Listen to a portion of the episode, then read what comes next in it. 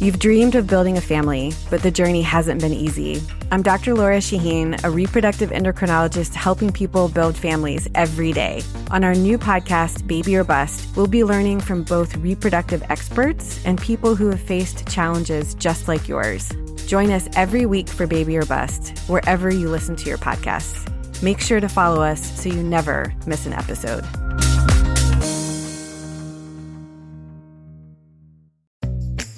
At SheFit, we're so over beach bodies and getting bikini ready. You should be empowered to wear anything you want, except a bad sports bra.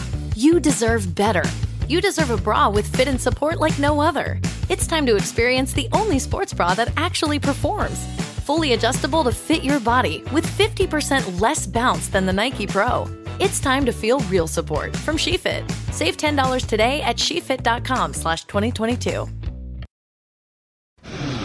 Today on the CzabeCast, I've been saying for a while now if Tom Brady ends up leaving New England, I'll be sitting like an eager dog waiting for Seth Wickersham or Don Van Natta to drop their 10,000 word story on it. Well, guess what?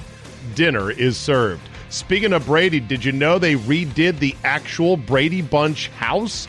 Also, Big Ben has surfaced, and whoa! What's that? Your Corona Apocalypse Boredom Buster is hot and fresh, so buckle up and let's go. Here we go.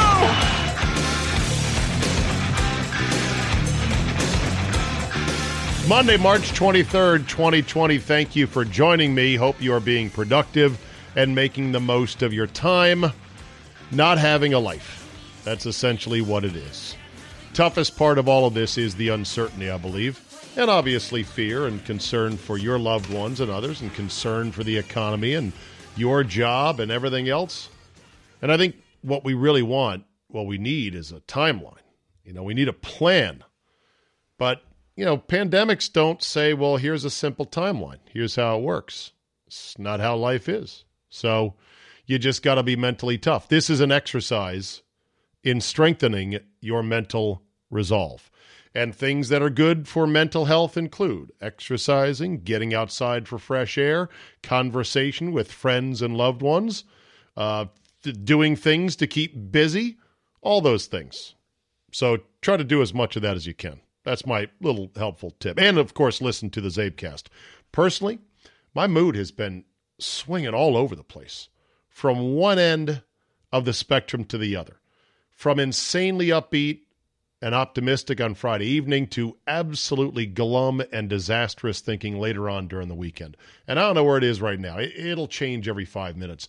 The hardest thing is for me to try to go out and hunt for stories and things to, to bring to the podcast here while consciously avoiding consuming and over consuming coronavirus news. It's hard to navigate the two. Anyway, um, I've also been motivated at times and like, okay, let's do this, do this, do that. And then other times I'm sitting around like a zombie. Uh, I would imagine your experience might be similar to that. So, with that said, it is day 11 of our no sports sentence, no timeline on parole, and we'll get it done. We'll get it done. What's most important, Lou Saban? You can get it done. You can get it done. What's more, you gotta get it done. Exactly. Tom Brady is out of New England. We knew that last week. But now the Seth Wickersham article for ESPN.com is out, and it has some spectacular nuggets in it. Wickersham lays it all out and really starts digging into this by writing the following quote Nobody knows what motivates great athletes. It's as mysterious and as unique as their own DNA. Brady has struggled to explain it for himself. Sometimes the motivation came from anger that he was draft pick number 199. By the way, he was supposed to be 199. Look at that combine footage. Look at his fucking body. He was good at Michigan. He didn't light it up. He was drafted where he should have been. He just outperformed it. Uh, also uh, motivated at other times for understanding and learning why he was picked number 199. But in interviews with people close to Brady, team and league executives, coaches, and owners involved in the Brady sweepstakes, it's clear that there's a feeling that Brady is still chasing. And he has been chasing for years. Not just to prove the Patriots wrong, but to find, No, rediscover, writes Wickersham, an essential version of himself. He writes there have been many moments in recent years when the relationship between Brady and the Pats, Pats had been strained. In the years following his knee surgery in 2008, where he spent more time in LA and less in Foxborough, it culminated in a quote unquote disconnect. Contract talks in June 2010 during Deflategate when many close to Brady felt that Kraft and Belichick had left him alone to take the fall. Even after he had defended the franchise during Spygate and throughout his career. But it all reached a fever pitch in the fall of 2017. The team was defending its fifth Super Bowl, and for the first time, Brady used his platform to advocate a philosophy other than the Patriot way. He used it to advocate his own business, TB12 Sports, and its accompanying book, The TB12 Method, which he wrote with the help of his trainer and friend Alex Guerrero. The issues in the Patriots building caused by the method, writes Wickersham, and how it pitted players against the team's training staff, and how Belichick felt forced to curtail Guerrero's access are all widely reported and well known, but the heart of the problem between Brady and Belichick in late 2017 was the same as it was in March of 2020. Brady wanted a contract extension. He made it clear he was playing football until his mid 40s.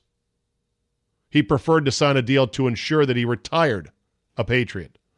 But if the team refused, he was fine moving on. He wanted clarity. He met with Belichick, and the meeting ended up ended with a blow up, according to a source. Oh God, I wish. Please, somebody tell me there's hidden cameras in that room. Wouldn't that be fantastic? Uh, he wanted clarity. Ended with a blow up. He met with Kraft. He got mixed signals. Wickersham says, We listened as those close to Brady insisted he would be the first to go. Tom Brady Sr. once told me that once Belichick found a quarterback, quote, who is better for a dollar less, Tom is gone. Brady Sr. also told uh, Leibovich, I believe that was one of the writers in one of the pieces, quote, it will end badly. yeah, there's a saying, though, about things ending badly. Of course, things end badly. If they're going good, they don't end. Some close to Brady actually look forward to that day in a weird way, writes Wickersham, believing that the team would collapse without him. Without the human backstop who bailed out everyone's mistakes, who helped Belichick to all but two of his winning seasons as a head coach, and who engineered five Super Bowl wins when trailing or tied in the fourth quarter. That is a hell of a point and cannot be overstated. NBC Sports Boston reported that last August, Brady was prepared to walk out of camp in anger. Eventually, though, he signed a new deal spun as an extension. It was, in reality, a one year deal, which could void at the end of the year. He put his Brookline, Massachusetts home up for sale, and so did Guerrero. A quarterback who once starred in a cheeky comedy sketch in which he yelled, I'm the fucking quarterback, would now refer to himself as just a quote, Patriots employee. This year was not fun, and Brady didn't feel appreciated. In the words of a confidant, he was saying, Why am I doing this? The Patriots' defense was winning games, but the offense was stagnant. Brady told friends that he felt Belichick had taken the offense for granted because of how good it had been for so long.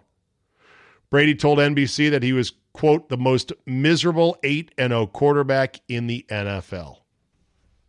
This, of course, after Brady fully signed on to Antonio Brown and let him stay at his house briefly before things started falling apart. He felt like the organization didn't back him up when he was backing up Antonio Brown to be like, come on, man, this guy can help us win another Super Bowl. Anyhow, the uh, Chronicle Wickersham does the uh, ending against Tennessee, the pick six, which would have been an awful way for him to end his career, but Maybe not as awful as a bad year in Tampa. We'll see what this year brings. The air left the wet stadium from the stands down to the Pats sideline. Brady misfired on third down, and the Pats walked off the field. This was on the Edelman drop, by the way. On the next possession, he threw a desperation pick six. And so there it was, says Wickersham. After 19 years of excellence, after nine Super Bowl appearances and six wins, after Mo Lewis, after the tuck rule game and the spike in the snow, after throttling the greatest show on turf, after Vinatieri's clutch kicks, after the intentional safety on a Monday night against the Broncos, after Deion Branch, after Champ Bailey's pick in 06, after Troy Brown forced Marlon McCree to fumble, after blowing a 21 to 3 lead to the Colts, after Spygate, after 16 0 in the helmet catch, after Matt Cassel's 11 5 year, after Mario Manningham, after the comeback against the Saints, after on to Cincinnati, after the Baltimore formation, Malcolm Butler, Deflategate, 28 to 3, the TB12 method, Jimmy G, the Philly special, Dee Ford lining up offside after all the glory and fines and suspensions.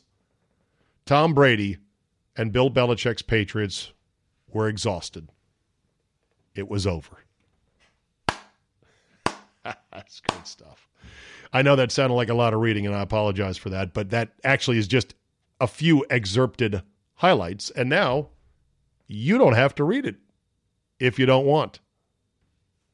Speaking of Brady, I had no idea that they did this. But did you know that they had uh, that they that HGTV swooped in and bought the old Brady Bunch house, which you'll hear in this uh, little thing from Rachael Ray. They they bought the actual house because it was for sale after many years, and they decided to trick it out inside so that it was exactly like the soundstage where the TV show was actually filmed over somewhere in Los Angeles and nowhere near the actual house. Here, take a listen. Epic. Our next guest might be the most famous television siblings in history. They're together again for the most buzzed about makeover of the year, or maybe ever the Brady House. Take a look. Here's the story of a TV family Funny song. who we all thought lived inside this famous home. But the real house we all remember was not at all as shown. So we bought the place and brought back all the Brady's who know every room and corner in and out. And we paired them with the HGTV family. That's the way we all remade the Brady house. The Brady house. The Brady house.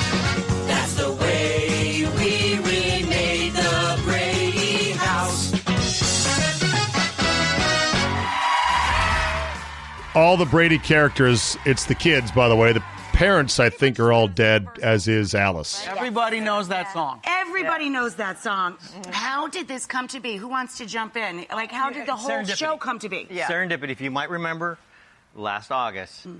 the Brady House went up for sale. What is the Brady House? Well, it's the establishing shot in the show. When you come back from commercial break, you see the, exterior, home. yeah. you Yeah. know you're back in the Brady home. It's a picture. It's a picture. That's all. And that picture was of a house that we never worked in. But Isn't America weird? and even our own friends thought that maybe we did because we should buy it. I think every one of us got texts from ah, friends. Oh, you should buy the house. You should- Buy the house. It's up on the Jillian market. text, don't you want to buy it? I'm like, no. No. So it was it was up for sale and was up for the highest bidder. Lance Bass was very active on social media saying he thought he bought it. Turned out some corporate entity had outbid him. And it turns out that that corporate entity was HG. They're the only ones that could have pulled this off. Right, Yeah. exactly. At, Right. the, at the time, we were kind of pulling for Lance because see, he knows all the Brady Bunch choreography. so he can do all the moves. handle the moves. We knew can he would the love the house. I didn't see him do the moves though. Right. But Well, we will. what's amazing is that they turned it into the exact set. It is so real that we forget we're, we're not on stage five. Absolutely. So, and you guys had hands-on time in all of these episodes. Yes. Yes. We're handy. I was just gonna say, who would, who turned out to be the handiest? Well, you ought to see Maureen McCormick Right. with a jackhammer. Right. Woo! Yeah, baby. Yeah, that Watch like out. fun one. It was so much You fun. really got to use a jackhammer. I did. I did. I'll teach you. That's an ep- Now, for those that are too young to have remembered the Brady Bunch, you got to understand the interior set, the interior design of that house was nothing short of every suburban kid's wet dream house. It was spectacular in its uniqueness with this giant double storied open air concept or open space concept with a big staircase that angled up to a landing from above, a beautiful stone fireplace, if I recall correctly, and I may not, as well as a special little attic space where you could go up into as well. I'm not sure if they anyone slept up there or not, but I mean, it was great. And a backyard to play in. And of course, he was in Southern California because the establishing shot showed like the San Gabriel Mountains in the background. And it's just like, wow. If you could only live in a house like that and only have parents as stern but as loving as the new mixed family parents of the Brady Bunch, with a housekeeper as well. Uh, I this uh, aired in September, I believe it was, or at least that U- YouTube clip was there. So I'm going to have to look up online the actual uh, episode from HGTV. But uh, there you go. In other quarterback news, from Tom Brady to the Brady Bunch to Big Ben, Big Ben decided to go ahead and issue his hello from quarantine with his family, and here's what it sounded like. Hey everyone, Ben Roethlisberger here. Just wanted to take a moment to make a quick video to let everyone know that we're doing well here, locked down in the house, and um, let everyone know we're thinking about them and praying for everyone. And um, if you absolutely have to leave your house, which we encourage not doing, but if you have to, I just hope everyone practices good social distancing, um, six, eight feet away from everyone. Um, but if you're locked down in your house like we are, uh, there's a lot of fun things that you can do and, and figure out. Now, once you see this video, I'm going to tell you what your reaction will probably be like. what? I mean, Big Ben's beard, it, it is, it's Brett Keisel esque in its size. it's unbelievable. And it's hard to tell what kind of physical shape Big Ben is right now, but wow. Wow. Uh, we spent this, the morning uh, figuring out curriculum for the, for the next few weeks of homeschooling uh, for the kids and, and, putting together a great schedule. Um, and, and, there's some other fun things that we're going to discuss that you can do in the house. So, Bodie, what's your favorite thing to do? Playing charades. Playing charades. Yay. Very good. Living in a rich house with a lumberjack dad who's the starting quarterback still, we think, for the Pittsburgh Steelers. Okay. Headline Woman gives birth in toilet paper aisle of Walmart as customers cheer her on. Well, now. So, where were you born? I don't really want to say. No, come on, man. Like hospital in the in the shitter paper aisle of Walmart. A Missouri woman delivered her baby in local in a local Walmart earlier this week as her water broke. She was making way through the store's otherwise bleak paper goods section. A store employee held up a sheet, a cloth, not paper, for privacy, while firefighters and a nurse who happened to be in the Springfield store assisted the new mother on Wednesday. Customers stopped their shopping to encourage the woman and cheered as she and her baby were taken away by ambulance. You know, a feel good moment. Everyone's been through so much with a baby, it's like everything comes full circle. 45 minutes is all it took. And of course, with no paper products, I bet the floor was a goddamn mess. Still, uh, hopefully nobody got vertical video of it and they're posting it online. Eh, you know, the, the kid's going to grow up. He's like, ah, I don't want to see that, for God's sakes. Speaking of toilet paper, Dateline Greensboro, North Carolina, with toilet paper with toilet paper flying off the shelves a North Carolina truck driver caused a stir when he was pulled over hauling 18,000 pounds of the bathroom product in a stolen trailer. uh, the cargo included a mixture of paper towels, toilet paper, and other commercial products. And yeah, that's apparently what it has come to. Also, Headline Couple furious when they're told they're not allowed to buy 552 cans of Mountain Dew. This, to, this due to coronavirus rationing at a Kroger store in Kentucky. The couple wanted to buy 23 cases of Mountain Dew. The man repeatedly shouted abuse at a worker as he tried to buy them but was refused. The woman he was with stopped him from walking out with three boxes and slammed two of them on the cash register counter. Course we want that Mountain. We gotta get through this apocalypse with as much Mountain Dew as possible. Wow. Okay. And speaking of toilet paper, there's a website, howmuchtoiletpaper.com. Uh, it's there you go, howmuchtoiletpaper.com. Uh, rolls you have, and then toilet visits per day. I'm going to go one visit a day, uh, 10, uh, 10 rolls we have in the house. But I've got four kids and three, well, four kids. I've got four people in the house. I've got two daughters and a wife.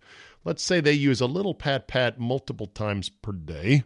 I think I know how female urination works in civilized society. I'm going to go four visits per day, 10 rolls. 40 days. 40 days, 10 rolls will last. Wow. Let's say we had stocked up. Let's say we had gotten a 48 pack of toilet paper, four visits per day. Your toilet paper will last 192 days. In other words, slow down people on the buying of the toilet paper. The IOC has set a four week deadline on what they're going to do with the Olympic Games in Tokyo this coming July. I think it's becoming more apparent that they are not going to happen on time. The IOC said they will make the decision one way or the other. They say that cancellation is not being considered, saying such an action would, quote, not solve any of the problems or help anybody. But postponing could be the case. Now, you postpone by a full year? Do you postpone until the fall? How much postponing are we talking about? A number of uh, federations and agencies are starting to come and weigh in saying, you know what? It's about time to go ahead and punt this thing back. In for the reasons that, you know, there's training that has to go on, there's qualifying that has to go on. And then, so in addition to, you don't want the athletes to overtrain in a short period of time when right now gyms are closed and training facilities are closed worldwide. Also, the qualification process and that calendar will be highly compressed. Who knows what the global travel restrictions will be uh, by the time we get to July? It seems like a long way away, but, you know, it could still be a tangled mess by then. Probably will be at least compromised in some regard. And then on top of all that, this is a point I never thought of testing. One uh, person said they don't want it to be known as the dirtiest games ever because of the fact that so much of the world's laboratory testing is consumed with coronavirus that it'll be easier to cheat like a mofo and easier to cheat while no one's running around testing you as an athlete that any Olympic medals won at the uh, uh, Tokyo Games would likely be tainted, at least in that regard. Food for thought. They got four weeks to make a decision.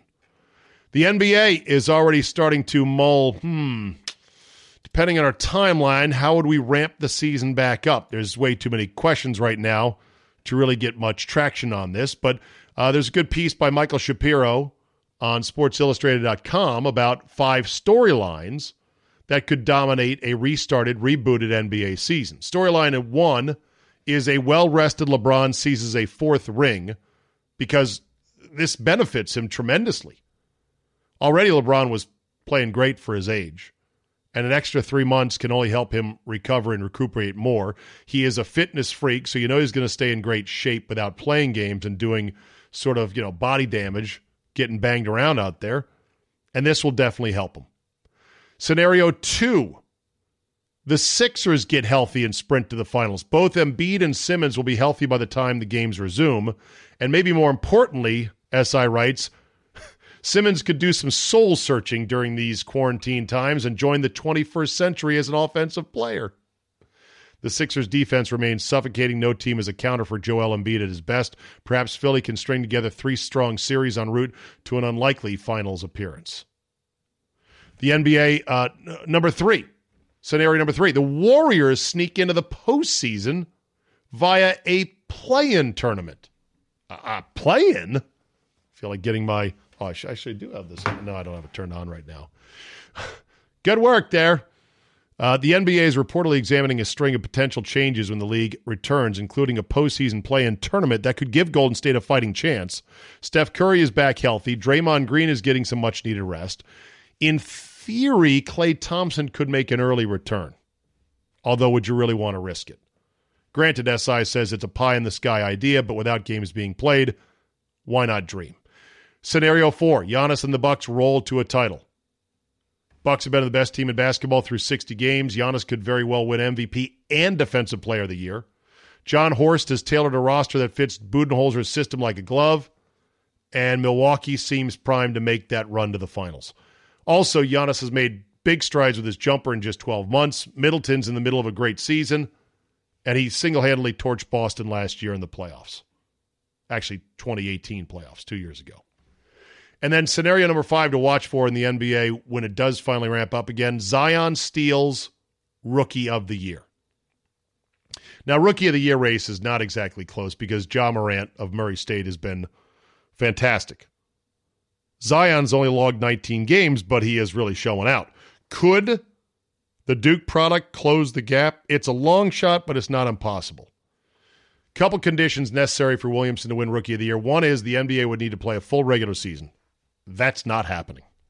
Secondly, the Pelicans would need to make the playoffs, and that's probably a coin flip. New Orleans is three and a half games behind the Grizzlies for number eight in the playoffs, so maybe even less than a coin flip. I am generally speaking not that big of an NBA fan. I mean, I'm a big NBA playoff fan, not regular season. When all this gets ramped up again, when all the switches get turned on, I'm all over it. I mean, everything is going to taste so good. It's going to be like it's going to be like a a, a a a starving man or a dehydrated man finally getting to drink from a water hose. You're just going to be pouring it all over your face. It's going to be glorious. All right, couple other things, and then we'll put a wrap on it for tonight. So I got Netflix up and running on my Sony TV that is in the sort of the bar area. It's one of my many TVs soaking up many dollars of stupid direct TV satellite box money. But it has a feature, a built in smart feature, and the remote for the TV itself has a beautiful white button with red letters saying Netflix. Boom. One button push, you're in a Netflix. I got that all set up and I'm like, all right, cool. So I'm sitting down there enjoying some breakfast, you know, noodling around on the internet, and I'm watching Netflix. And I say, you know what? Parks and Rec. Everyone tells me, Czabe, you love The Office. You love Parks and Rec. Give Parks and Rec a try. Oh my God, you are going to love uh, what's his name, the main character uh, on Parks and Rec. That, not Amy Poehler, uh, but the guy, Ron Swanson. Okay? I started watching the first episode. It did not go well. Now, I know you might say you got to get into it, give it time. Uh, you know, some series take a while to hit their stride. Look at how bad Seinfeld was early on. And I say, you're right. That's a good point. I just don't see it. I just don't see it.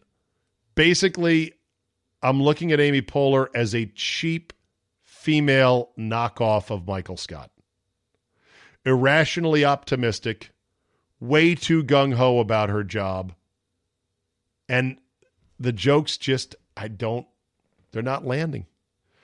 Now, I, I watched the episode, first episode, watch, watch, and then I started to drift off and not pay attention as the episodes kept rolling. After the third episode, I looked up because I had noticed that, oh, what happened? TV stopped playing.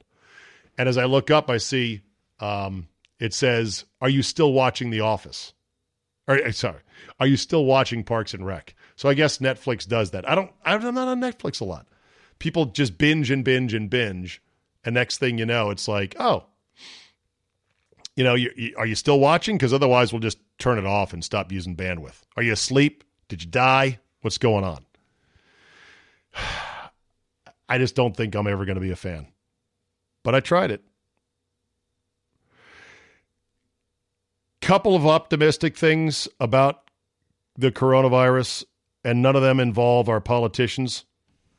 First of all, I had a wild thought of wouldn't it be great if we could, at the end of this, coming up in the fall, have a special election in which we replace every single one of our politicians, every single one of our governors. We freeze in place the um, Democrat Republican mixture, the ratio, but we we wipe them all out. I mean, wouldn't that be great? I know they are people that are using whatever tools they can in the fog of war in real time to try to save lives. I get it. It's not easy. But one of the big frustrations is just that you feel like you've got such asshats running the country. And wouldn't it be great to replace them all? I mean, would we really do worse with a special election that said, look, it would essentially be side by side, um, they'd be side by side, what you call it, they'd be side by side uh, primaries because we're not changing the Democrat Republican mix. We're just replacing these asshats with new assets. Maybe that wouldn't solve anything. Uh, but the other optimistic thing is that they are coming up. You know, testing is ramping up, ramping up, ramping up. It can't ramp up fast enough. Try to get a better picture of where this thing is, how we can curtail it, how we can you know tamp down the hot spots. But apparently, there's a 45 minute test, a 45 minute test that does not have to be done in a sort of hospital setting. If that's true, and if that test works, wow, that would be a game changer. And then if you need a little something maybe light just to end on, George Carlin, may he rest in peace, had this great riff about Americans and germs many years ago. Because that's what Americans do now. They're always willing to trade away a little of their freedom in exchange for the feeling, the illusion of security. What we have now is a completely neurotic population obsessed with security and safety and crime and drugs and cleanliness and hygiene and germs. There's another thing germs. Where did this sudden fear of germs come from? In this country. Have you noticed this? The media constantly running stories about all the latest infections salmonella, E. coli, hantavirus, bird flu. And, and Americans are, they panic easily. So now everybody's running around scrubbing this and spraying that and overcooking their food and repeatedly washing their hands, trying to avoid all contact with germs. It's ridiculous and it goes to ridiculous lengths. In prisons, before they give you a lethal injection, they swab your arm with alcohol. It's true. It's true. It's true. Well, well, they don't want you to get an infection. And you can see their point. Wouldn't want some guy to go to hell and be sick. It would take a lot of the sportsmanship out of the whole execution. Fear of germs. Why, these fucking pussies. You can't even get a decent hamburger anymore. They cook the shit out of everything now because everybody's afraid of food poisoning. Hey, where's your sense of adventure? Take a fucking chance, will you? You know how many people die in this country from food poisoning every year? 9,000. That's all. It's a minor risk. Take a fucking chance, bunch of goddamn pussies. Besides, what do you think you have an immune system for? It's for killing germs. But it needs practice. It needs germs to practice on. So, so listen. So listen. If you kill all the germs around you and live a completely sterile life, then when germs do come along, you're not going to be prepared. And never mind ordinary germs. What are you going to do when some super virus comes along that turns your vital organs into liquid shit? I'll tell you what you're going to do. You're going to get sick, you're going to die, and you're going to deserve it because you're fucking weak and you got a fucking weak immune system. Now,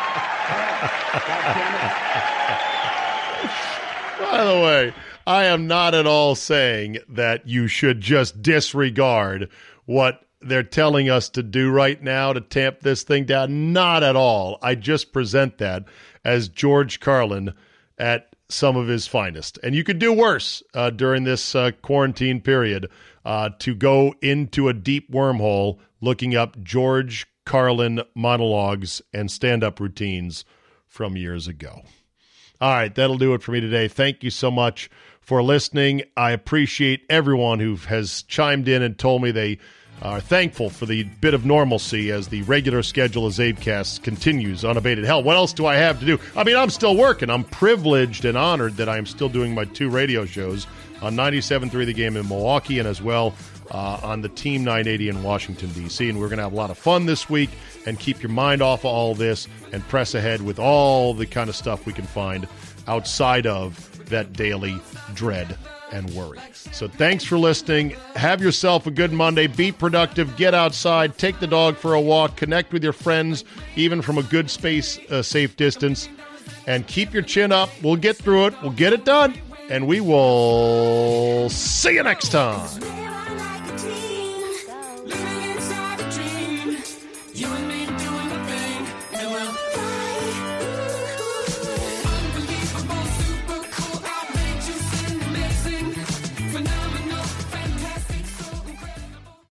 At Kroger, fresh groceries are our thing, so we check your delivery order for freshness at every step from farm to store and pick and pack every veggie in your free pickup order with care because we treat your food the way we'd want ours to be treated. We're fresh every day, so shop anyway. Kroger, fresh for everyone. Free pickup on orders of $35 or more. Restrictions may apply. Get more ways to save at the Buy Five or More Save $1 each sale. Just buy five or more participating items and save a dollar each with card. Kroger, fresh for everyone. At SheFit, we're tired of hearing new year, new you, fat burning secrets, and lose weight fast. The only thing you need to lose is self doubt. The body you're in deserves respect, love, and support. Support you're not getting from your current sports bra. It's time to experience the only sports bra that actually does its job and outperforms the most popular brands on the market. It's time to feel real support from SheFit. Save $10 today at SheFit.com slash 2022.